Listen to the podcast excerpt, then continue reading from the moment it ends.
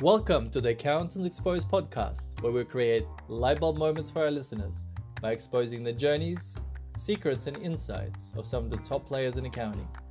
This podcast is brought to you by Michael Edelstein, director and founder of Recruitment Expert, a specialist accounting recruitment agency working across Australia, New Zealand, and Asia Pacific. Today, we're lucky to have the wonderful Ali Garrett on our podcast, the founder and principal of All In Advisory in Adelaide, with an impressive career spanning 25 years. She has recently gone out on her own, and in less than two years of running her own firm, she has picked up Small Business Advisor and Principal of the Year awards, plus Top 50 Woman in Accounting and South Australia's SMSF and Accounting Professional of the Year, Partner of the Year, Overall Excellence Awards, as well as a Top 50 Cloud Accountants in Australia. Ali was an amazing guest, and I'm really excited to share the wide range of topics we touched on. Please enjoy. Thank you for making the time to join us on the podcast, Ali. No problem. Thanks for having me. Pleasure. Now, you've been in practice for over 25 years now. I think you started as a cadet in PKF and then went on to become a director at Deloitte and the director at a local firm, and recently went out on your own. I think less than two years now, right? Yeah, it'll be two years in October. Yeah, time's flying when you're having fun. I was one of these people. I was one of those people that um, always knew what I wanted to do. So I pretty much went into full time work and part time study, hence the number of years behind me. Quite true. I mean, and in that short time, just going out on your own, you've accumulated so many accolades. i am struggling to keep up with them now. So well done on that. I, I, actually, I'll give you the heads up. I'm officially retiring from the award circuit, so I've, I've, I've, done my dash. I think I'll, I'll, I'll, end on top. Fantastic. Um, well, you were talking about you always knew what you wanted to do, and I guess let's start off from that aspect of it. What made you get into accounting and I guess particularly tax and, and business services as a school leaver or as a uni student? Yeah, um, my dad is an accountant. I think it's genetic. Um, and we always used to talk about business over the table, to be honest. And I always found it really interesting. Like I would walk into a cafe or a restaurant and I'd kind of work out – you know how much they might bring in and you know we'd try and work out what profit they made which is quite odd i know it's a silly game to play but that's what i used to do um, i love it yeah I, so, I, do the same yeah right i think it's it's born within me it's this genetic code and my little boy who's 10 is exactly the same. And I'm like, oh, honey, I think I know where you're going to land. So, um, you know, I kind of did this. I was working full time, so I knew what the job was, and I just loved it. I was one of those really lucky people that always wanted to be something and I became it and I loved it and I've loved every moment of it. And the journey has changed uh, as accounting and advisory has changed over those years. Um, and I really like the innovation side and where it's going. So um, certainly for me, it's it's always kept me on my toes. It's always been challenging. I'm always learning something new. I'm always trying to be at the forefront um, of where things are going. So Mm. It was the best career choice for me, and I've loved every moment of it. Fantastic. How do you feel the industry has changed? I mean, you you touched the fact that it's changed over the years, and you've been yeah. in it for that long to, to witness all the changes. Yeah, look, I think it's the technology component. Um, the real game changer was this real time information allowing us to really advise. Like I remember back at Deloitte, which was in 2010, when you know the Xero rep came in, um, and I was mm-hmm. sitting in a boardroom. In it was dark. I had my managers and directors around me, and at the end of this session, I was like, um, I, I, that is literally a light bulb moment. This is the game changer because for so long we'd been talking about we're going to give proactive advice, we're going to do this, we're going to do that. But how could we when the systems were so antiquated? It wasn't real time. Mm the, you get the toolbox at the end of the year. All, that's, that's, right. All of the groundwork to even get quarterly reports, which were then three, four months down the track, it was nearly impossible. But to then get that real time data, to then provide real time conversations, to have real time mm. advisory, so you could, you know, you could tell a client literally to pull levers as they go to really improve their profit and cash flow. And that's when, for me, accounting changed. And from that moment on, I, I really moved down that cloud pathway and that real time information and that integration automation space. And I think I've always loved it, but it was really around the advisory piece, which is what I got so excited about. And that's for me where accounting has really changed. Some of it is still the same, there's always compliance. Um, and the technology has just helped us to make that component easier if we choose to um, use it. And, and it's interesting because I mean, there's still a lot of firms that even though they have Xero, I don't think they're having the conversations that you're talking about. They still do things the same way, but yeah, yeah. they and have access to it, but they're not having the conversations that you're having. And this is what I say to a lot of people the tech isn't the bit that's going to be the game changer. It's going to be what you do with it. It's going to be how you re engineer your processes, how you re educate your staff, and how you educate your clients. And those are the really difficult parts of the tech. The tech is actually incredibly easy. It's all of the change management around it that makes it so difficult. And that's where I think people have some levels of fear or comfort and they think I can't do it, I don't have the skills. Like there's this huge conversation around what is advisory. Every accountant does it every single day. They just don't commoditize it. I do. I, I've flipped the way that I try and win a client and I've flipped the way that I treat a client because the compliance is just the outcome, but it's every single piece before it that is advisory. And that's really how I um, have manufactured this advisory type component in my business. I, I valutize it. Okay. And I guess what were the highlights of that journey of the last 25 years? I, I think the connections I've made um, in the industry, the ability to provide, uh, you know, really relevant advice to clients um, mm-hmm. really getting becoming a virtual CFO. That's the bit that I've really enjoyed, and the team members that have I've been able to take on the journey. Like you know, a few of the team I actually met at a prior firm, and they came across with me, and you know, when I met them, they were doing the stock standard tax and accounting, but these guys are absolute superstars, and they wanted to do more, but they were so inhibited. And so, kind of branching out and showing them what is available and what more there is, it it completely transforms, you know, your career and it makes these people into stars like because they've got they basically have superpowers that other people don't have and around that advisory piece and you know i'm all about playing to your strengths and when these when you see people that have that ability it can completely transform their career. And that's the bit I've really loved. Um, seeing people really find a passion for it and actually enjoy their job. okay. Well, I mean, speaking of that, like, is that one of your criteria? What you look for in an accountant, like that advisory piece? When you call someone a superstar, what does that really mean? Um, it means that there's something about them that stands out to me. So, in my career I've I've managed a lot of people and some people just have that extra little bit. They they either love what they do or they're passionate about what they do or they've got a really great skill set that may not have been explored. Um, mm-hmm. and my role is to really find that and support and encourage them to basically commercialize that and become a specialist in it. Um, and that's why I call them superstars. They go above and beyond. It's more than just the nine to five, it's something that motivates them. And they have a why, they have a purpose. And I think that for me is what I look for the why. Like, why are you doing it? What, what's in it? What, what do you want to get out of it? Mm.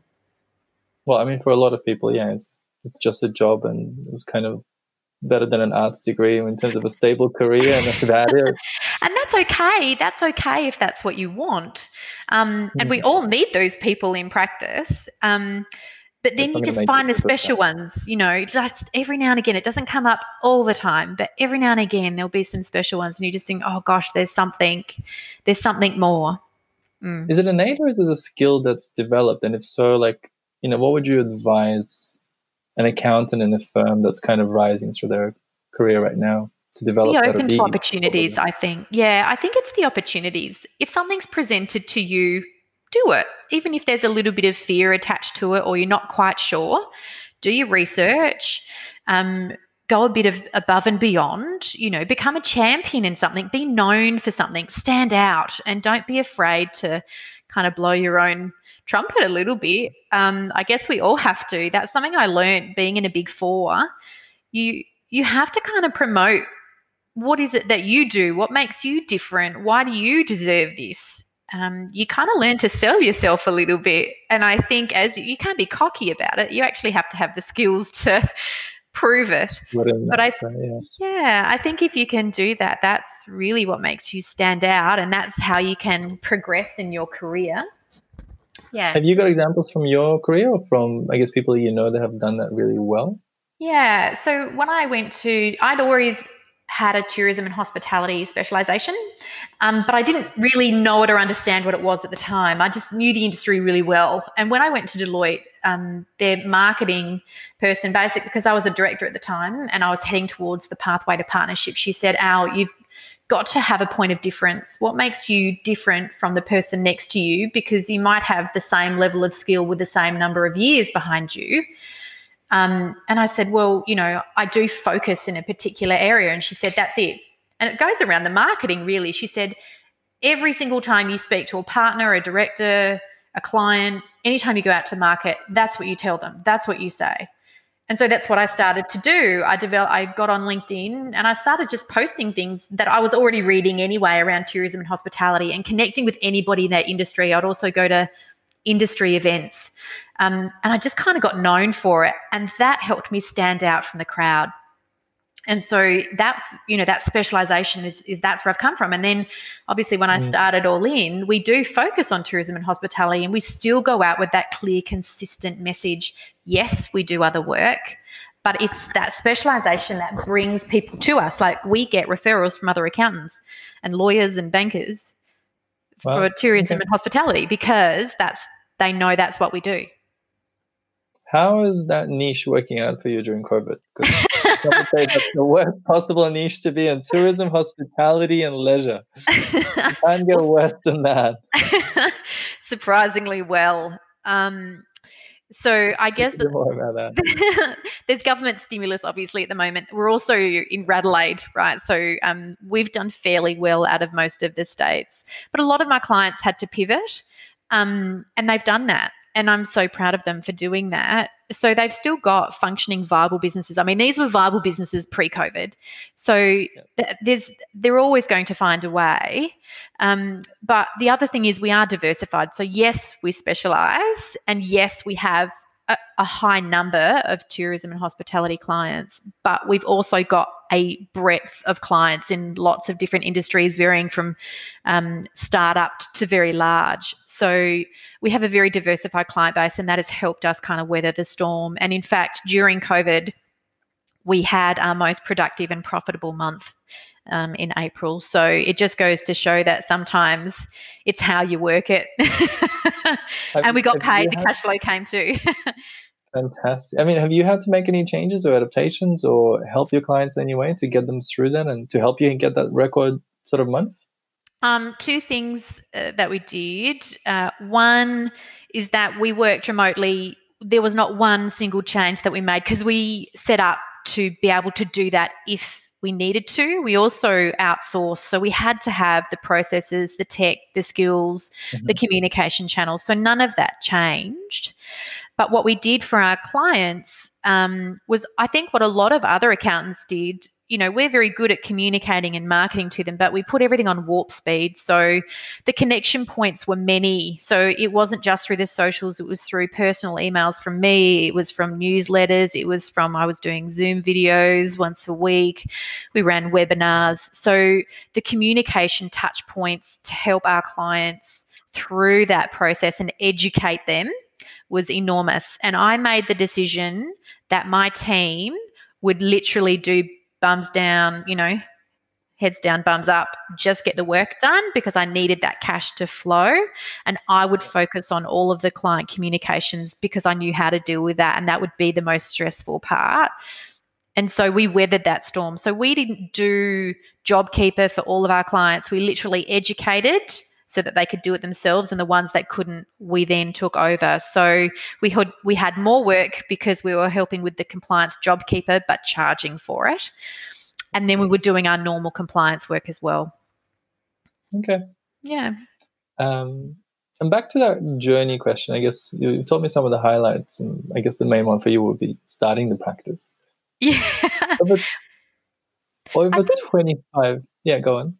Yeah i I, I think landing my first job, um, you know, without any study behind me, that was a pretty big deal. Um, and so I was so super happy to start. And that, you know what? I remember every single promotion.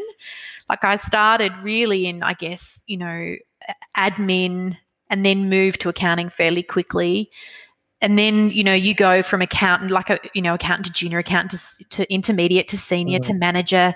And then i moved from manager to go to the big four as a director. And that was a really big move for me. It was really scary because i'd worked for 13 years literally in one firm but that firm had merged so it started really small like one partner and then merged to become Mann Judd which then became pkf and became quite large. It's now bdo and so I, so I'd actually worked with that one firm for that one partner for 13 years. And so it was a really big move for me to get to Deloitte.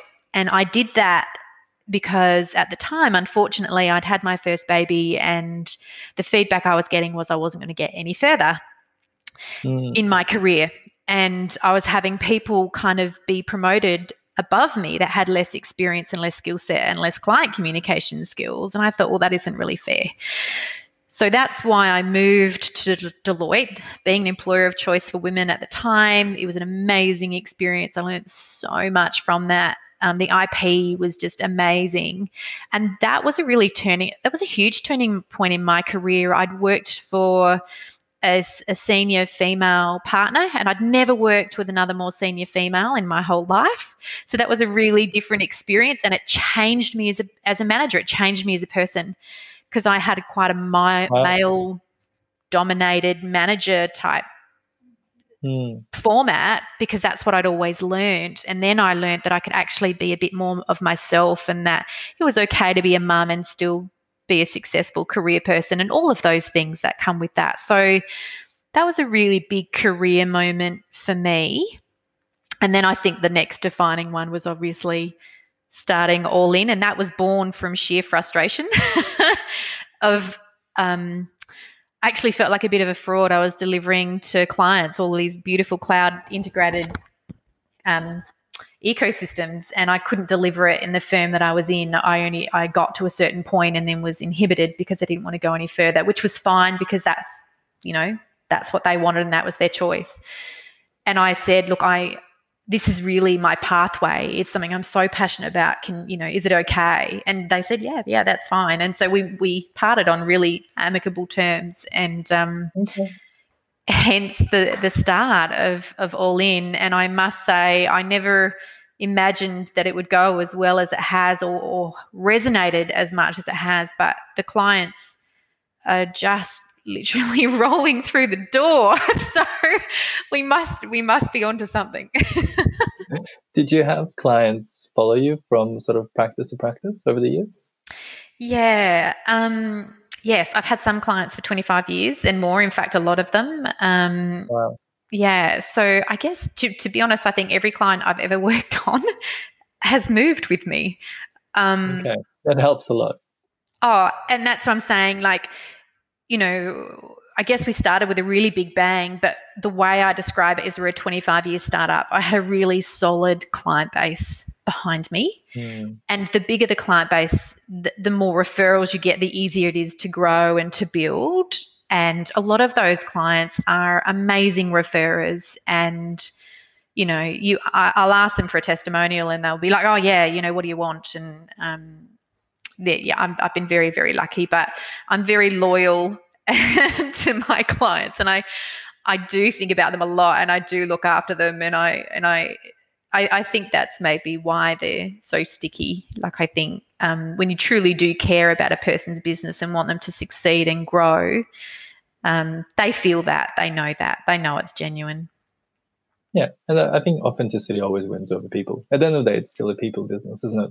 It, Despite honestly, yes, one hundred percent. It's a it's a people business, and it's about managing those relationships and really delivering. Um, because they just they just think that every accountant delivers the same thing. They don't realize there are differences. And um, but what they want from you is that understanding and support. And you know, the first thing I always ask a client is, "What's your why?"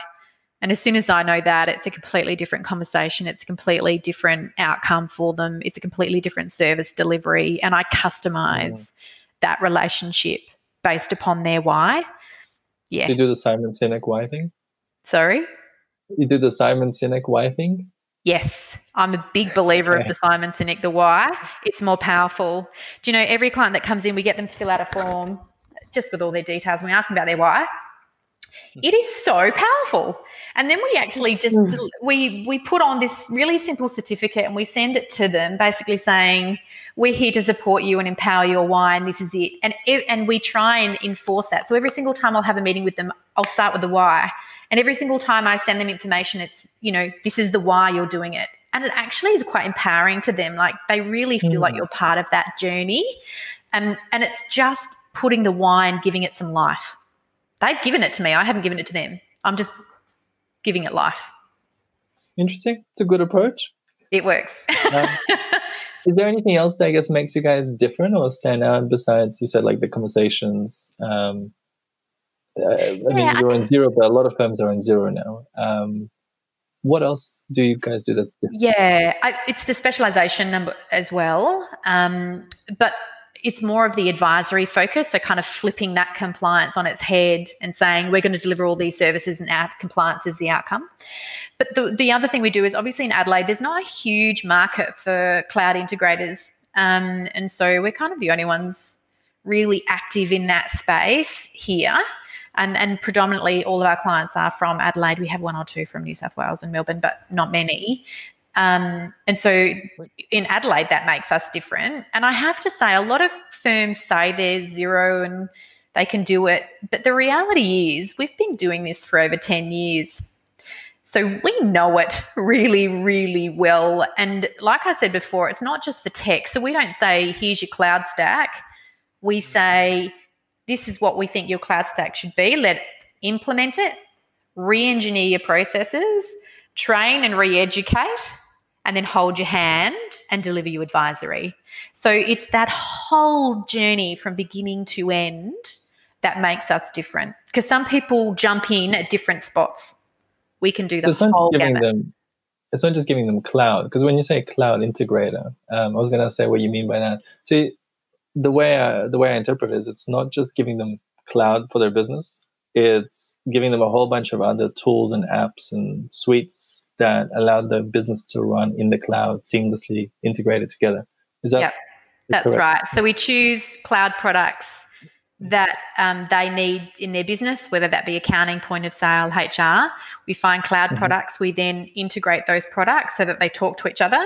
We then automate as much of that as we can through the back end. Then we recreate. Do you yourself, or do you hire someone? No, we do that ourselves. Wow. It's pretty easy. It's and this is the okay. thing. The tech is the easy bit. Um, it's actually the reengineering of process and re- and re-education. Um, and so then we'll actually look at what were the processes before and what do they need to be. Mm-hmm. And then we look at then training the staff and then giving, I guess, working out what they need as outcomes. And we then deliver on those. So it is, I guess, the bigger picture what's been the biggest impact? I mean, because obviously there's got to be a selling point of ROI for doing that. Mm-hmm. What's the biggest impact on clients of having that cloud integration from you guys? Yeah, efficiencies, number one, getting time back. Um, if I can give you some examples, so we have a large pub group who has about six pubs. They had a bookkeeper in each pub. They were using MYOB. We pushed them up to Xero, integrated their point of sale and HR with Receipt Bank. Um, they now have half a bookkeeper and they re engineered to bring in a CFO for strategy.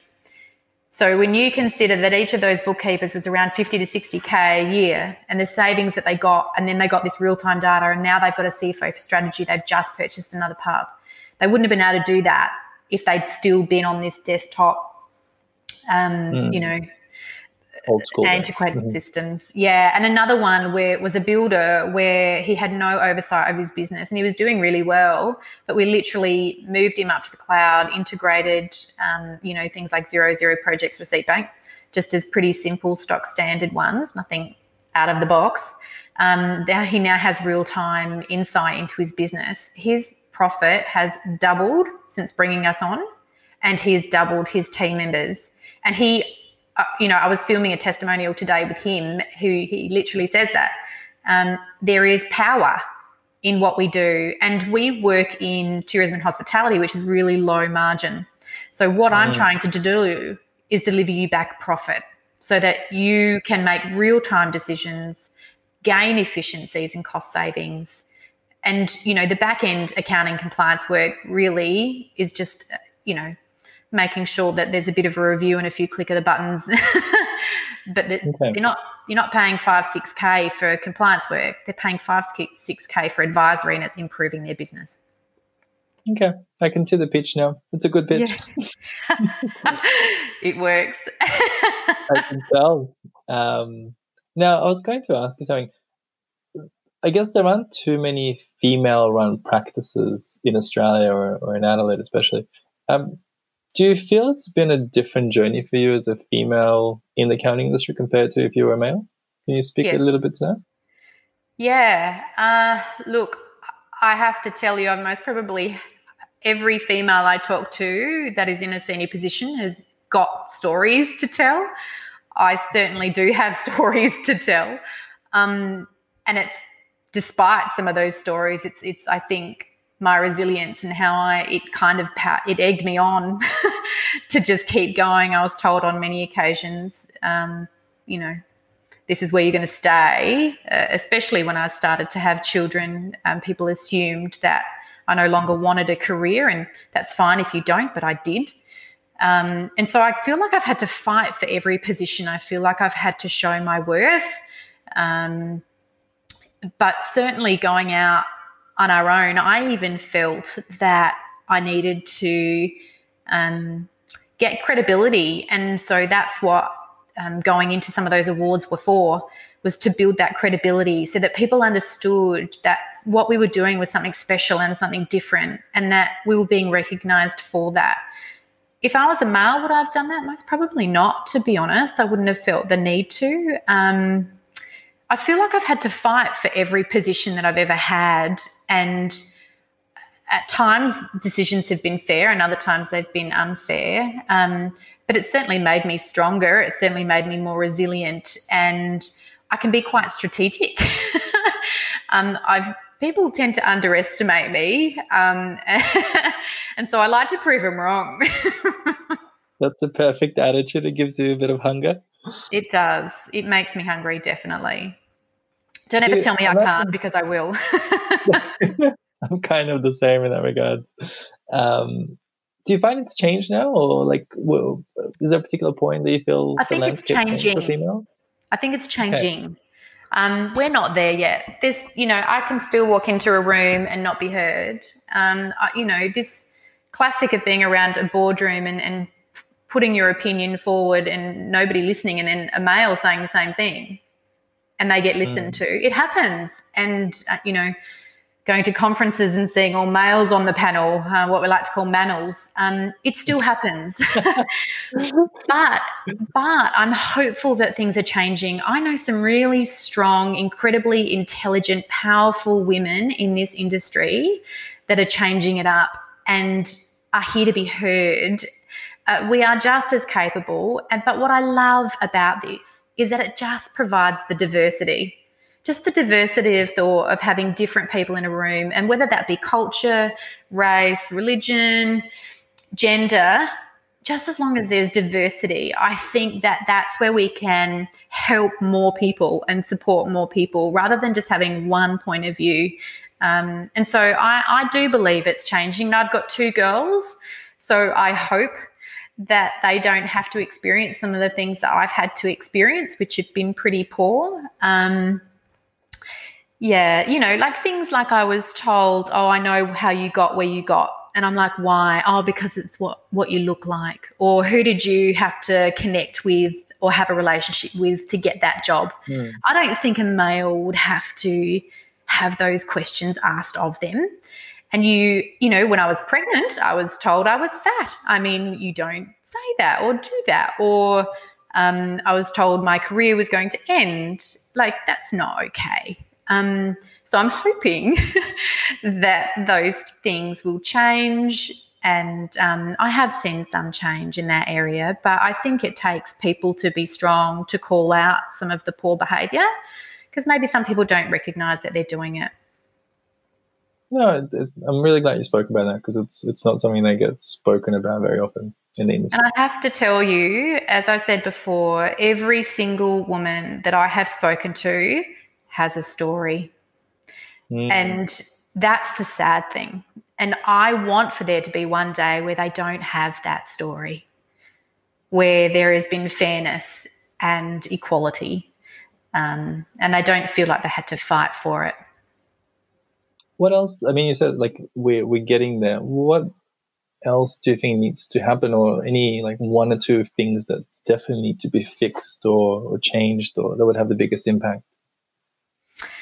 I think storytelling is a really powerful thing. So, giving people the power to tell their stories um, Mhm. and just having both males and females recognizing that they're still not there with equality.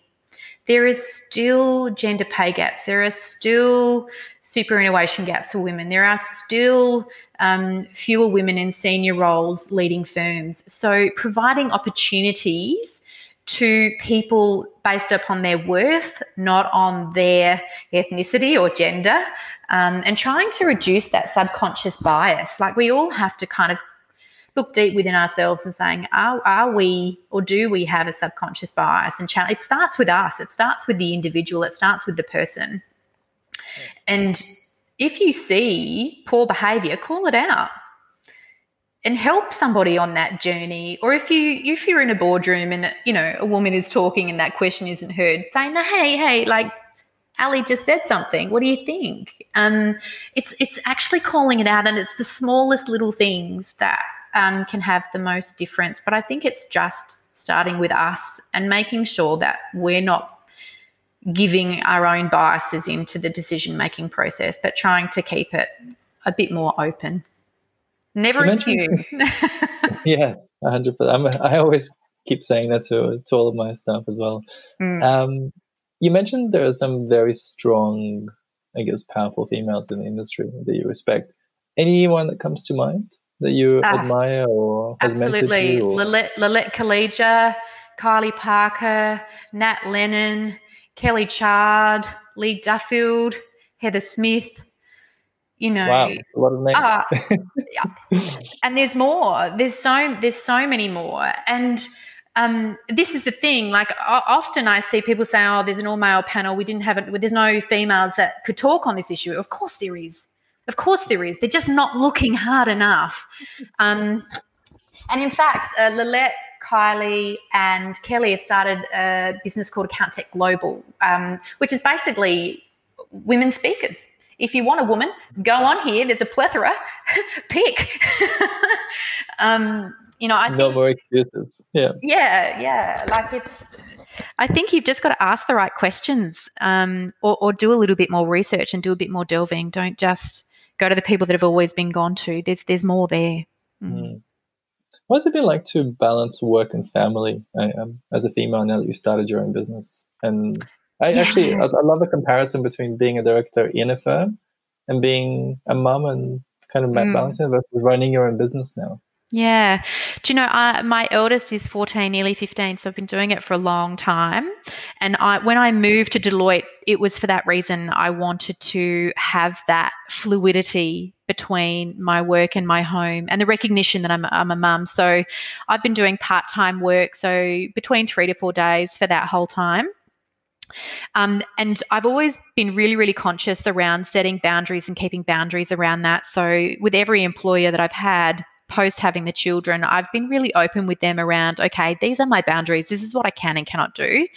Um, and by by setting those boundaries and having re- really clear communication, I've been able to function just as well and produce as much productivity as anybody else. Um, but I do have the ability to switch on and off um, because I love what I do. It's not a chore. So, with the advancement of technology, it certainly helped that I can be anywhere um, and being able to do other work or be with the yeah. kids. But what I'm doing at the moment is I do a four day week, but I do drop offs and pickups for the kids. And then on Fridays, I have that off with the weekend with the kids as well. So when I'm with the kids, I'm present with them, I'm engaging with them, I turn off my tech.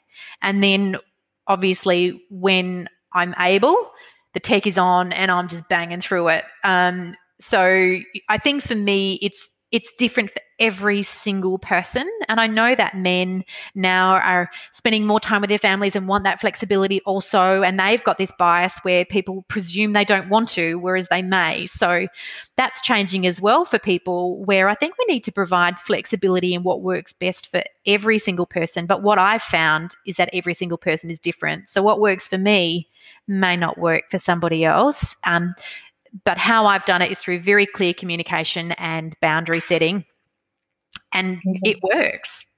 And the difference between being a director and a partner for me wasn't much different um, because I had my own client base at Deloitte. I've got my own client base now. The difference more is the volume and managing yeah. the volume.